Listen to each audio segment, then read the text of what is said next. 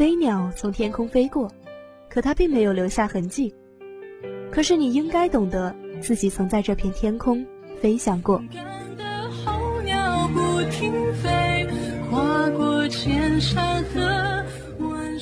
把每一次转弯变成人生的一道风景和一份可以值得珍藏的财富。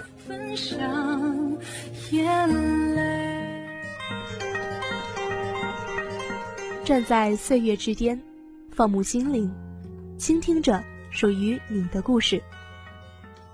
我希望每一个人都能够奋不顾身的去坚持做一件自己喜欢的事情。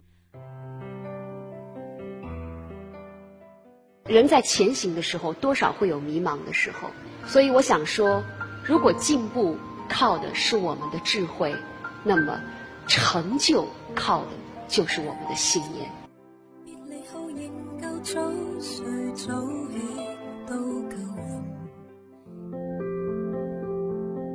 所有的故事像时间温暖的滴答，走进每个故事里，聆听每段喜怒哀乐。人物会客厅，探寻人物故事，聆听人物心声。时间一去不返，回忆总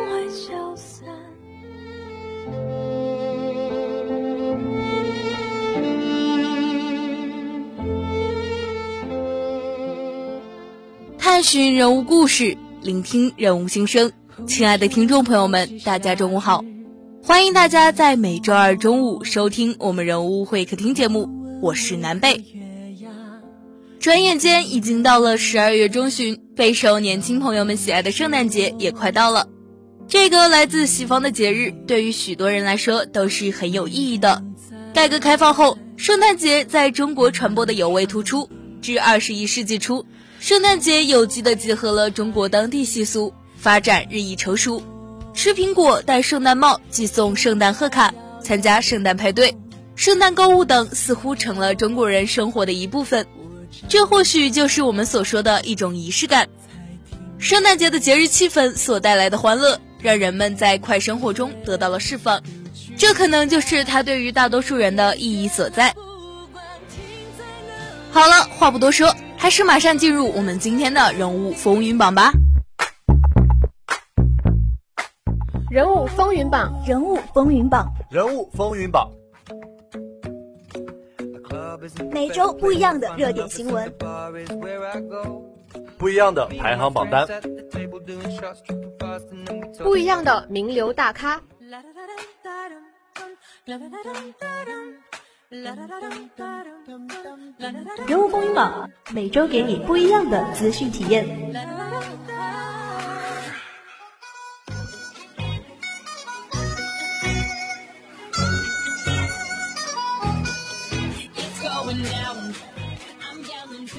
第三名，十二月八日，刘宇宁在二零一九腾讯音乐娱乐盛典上收获了年度最佳新人男歌手和年度影视歌曲新势力这两个奖项。作为非科班出身的他，从一个直播平台上小有名气的主播，一路凭自身的努力和天赋走到如今。他略带沙哑的独特嗓音，让他成功取悦了听众的耳朵。每一首原创歌曲都让大家在他身上发现了各种可能性，那是属于他的闪光点。他不仅成为了众多粉丝的骄傲，更是为自己的音乐梦想创造了不一样的惊喜。第二名，十二月九日，丁俊晖在斯诺克英锦赛的决赛中以四杆破百下十比七击败苏格兰名将马奎尔，这次夺冠打破了从二零一七年预山赛以来的八百零六天的排名赛冠军荒，顺利收获了职业生涯排名的第十四冠。尽管他在本赛季开局阶段状态低迷，但在英锦赛上，丁俊晖强势复苏，如今再次回到巅峰，永不放弃成为了他涅槃的关键。在巴尔肯中心。丁俊晖高举冠军奖杯，不同于零五年的稚嫩，也有别于零九年的青涩。三十而立的他，眼神更加坚定。第一名，十二月九日，朗朗在线教学钢琴的视频上了微博热搜。画面中的朗朗亲身为学生指导示范，手舞足蹈的样子既狂野又魔性，教学生更是不绝于耳。这声情并茂的教学，让人们感觉到他身上每一个细胞都在跳跃。他的幽默与可爱刷新了网友对这位国际钢琴大师的认知。三十七岁的他已不是当年的钢琴神童，他一直在用自己的方式帮助更多中国孩子获得公平接受艺术教育的机会，让他们有机会接触音乐、学习钢琴，体会音乐世界的奇妙与美好。好了，接下来由南北带领大家进入今天的会客之旅。一天又一天的生活，我们一边怀念，一边体验。一段又一段的故事，我们一面回顾，一面向前。岁月的年轮转啊转，时间不停在走远，记忆却永恒不朽。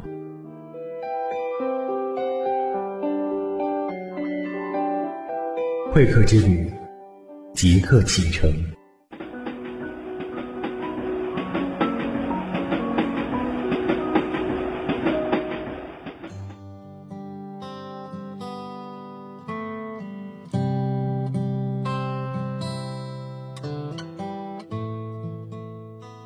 从温文尔雅的阳光大男孩蜕变成气宇轩昂的男子汉，他给人一种清新之感。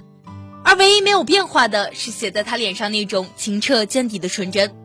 从大气磅礴的匈奴利亚狂想曲到精彩绝伦的大波兰舞曲，带着这股纯真，带着对钢琴驾轻就熟的朗式演绎，他打破了人们对钢琴只闻其声的喜爱，使更多人愿意借助郎朗激情四溢的肢体语言作为品味钢琴的引导。似乎只有这样的欣赏，带给观众的才是视听的双重盛宴。郎朗一九八二年六月十四日出生于辽宁沈阳。幼年时的郎朗与钢琴的首次接触是源于《猫和老鼠》。屏幕中的汤姆猫轻快地弹奏着钢琴，它吵醒了在琴弦上睡觉的小老鼠杰瑞。随着汤姆与杰瑞的斗争，钢琴的节奏也跟着有了神奇的变化。尽管两岁的郎朗并不了解什么是钢琴家，但他却被那些在手中不停跳跃的黑白键。和迸发的美妙音符所深深吸引，从此在郎朗的人生中出现了一条走向音乐的路，他开始对钢琴有了兴趣。当时家里有一台立式钢琴，郎朗便时常跑到钢琴边上，尝试着弹出几个零碎的音符。郎朗的父亲朗国任发现了儿子的异常，因为与二胡接触多年，所以乐感告诉朗国任，郎朗在音乐方面是有天赋的。后来，他也找了几个专家测试郎朗的反应和灵敏度，结果也不出他所料。随后，父亲带着郎朗去拜访了沈阳最好的音乐老师朱亚芬老师，而朱教授也是给予了肯定，收郎朗做学生。这是郎朗开始音乐之路的第一步。他有着敏锐的耳朵、宽大的手掌，那与生俱来的节奏感让他在钢琴的学习上迅速成长。不久之后。郎朗便在沈阳有了小小的名气。朱教授提议让郎朗出去走走，看看外面的世界，或许对他的学习会更有帮助。就这样，郎朗的父亲义无反顾地辞去了工作，带着郎朗来到了北京的中央音乐学院附近学习。刚到北京不久，因为没有多少资金的来源，郎朗父子住宿的环境极差，在那狭小的地下室及家人公用的一个卫生间。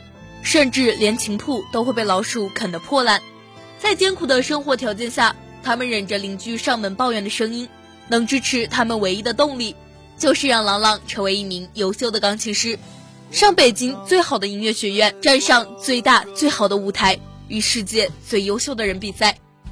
这不仅是朗国任对朗朗的期许，也是朗朗的梦想与追求。后来，朗国任通过关系让郎朗跟着中央音乐学院的教授学习，与以往在沈阳时受到的褒奖完全不同。在学习期间，郎朗没弹一会儿就被叫停，教授并不认可郎朗，也不愿意继续教他。原本身处蜜罐的郎朗第一次遭遇否定，这成为郎朗成长中的一个转折点。面对来自教授的否认，父子两人的信心受到了打击。郎朗每天练琴的时间越来越长，与父亲交流的时间也是甚少。直到一天，一场父与子的矛盾爆发了，来自生活的各种压力，不禁让郎朗对自己有了怀疑。但是对音乐的热爱，并不会因为外界而受到过多的影响。一九九五年九月，郎朗以公派的身份参加在日本仙台举办的第二届财富斯基国际青年音乐家比赛，获得金奖。回国后，郎朗在北京音乐厅举办了个人独奏音乐会。一九九六年，郎朗应邀与中国国家交响乐团合作，在时任中国国家主席江泽民作为嘉宾出席的开幕式音乐会上，十四岁的郎朗被指定担任钢琴独奏。一九九七年三月。朗朗以第一名的成绩考取了位于美国费城的世界著名音乐学院，他来到了美国的克里斯音乐学院求学。在这天才群聚的音乐学院，朗朗的到来相当于一个天才进入了一群天才之中。朗朗知道西方音乐与东方音乐的文化背景是有差异的，想要得到认可，那就必须比西方人弹得更好。这一场适者生存，不适者被淘汰的比赛中。他凭借着高超的技术，从天才队中脱颖而出。后来，在格拉夫曼的引荐下，郎朗通过甄选与 IMG 演出经纪公司签约，从此走向了职业钢琴演奏家的道路。对于郎朗来说，真正的职业转折点是在1999年，在一场芝加哥的纳维尼音乐节上，原钢琴师因身体不适，17岁的郎朗作为第五替补上了场，上天给郎朗开了一扇窗。在那一场二十世纪的世纪明星音乐会上，郎朗一夜成名。如果说以前的朗朗在摸索音乐的大门，那此时就是音乐的大门彻底向朗朗敞开了。在一个星期之内，朗朗就收到了来自美国四大乐团的邀请。朗朗知道他做到了。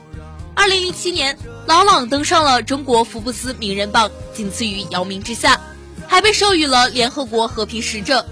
几年间。他几乎把关于古典音乐的国际大奖都揽入怀中。早年的留学经验让朗朗意识到，除了圈内的专业人士之外，大多数人对古典音乐是毫无概念的。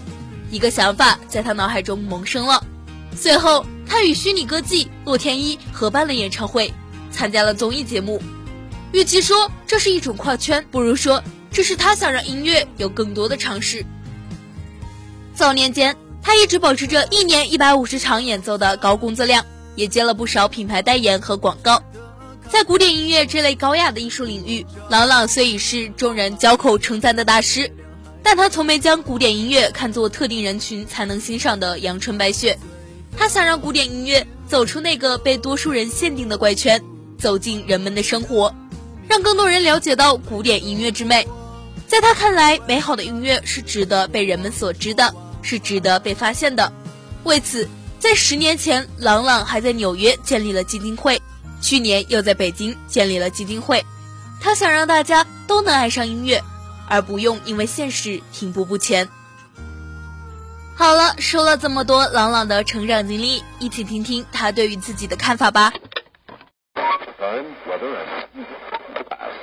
我可以用声音告诉你什么？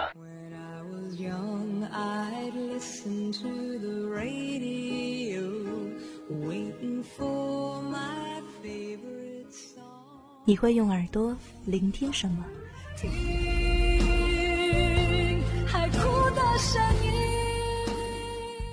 当熟悉的声音在耳边响起，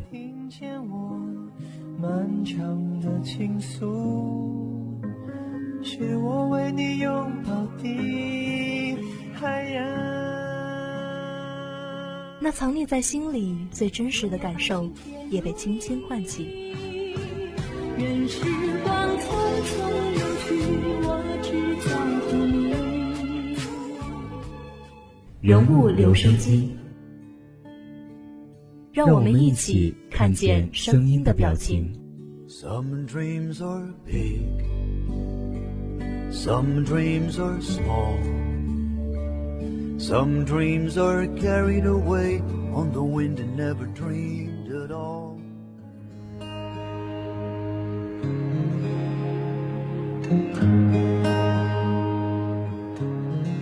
世界之外，朗朗认为，在音乐界是不存在鄙视链的，每种类型的音乐都有其优秀之处。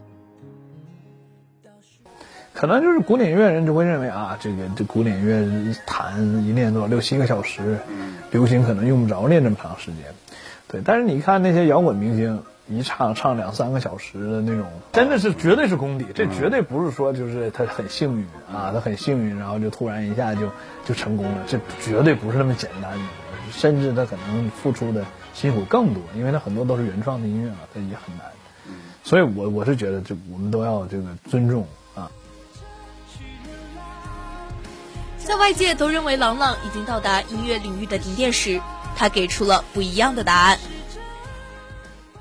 一些成就，你知道吧？但东西那都是都是浮云。就从事演奏的人们，要自己要非常冷静啊。就是这些东西，那总会还会有人拿的话，对吧？你这他每年他都会有这个东西，反正早早晚人家还会拿。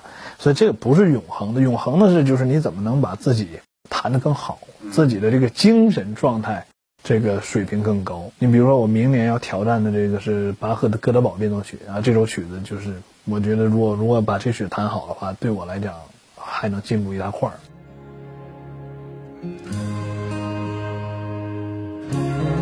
世界之外，优秀的人心中永远不止怀揣着一个梦想。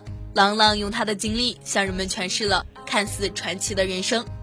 天才并非是所谓的天生之才，而是通过天赋与后天努力相结合才成才。曾经的他是古典音乐的追随者。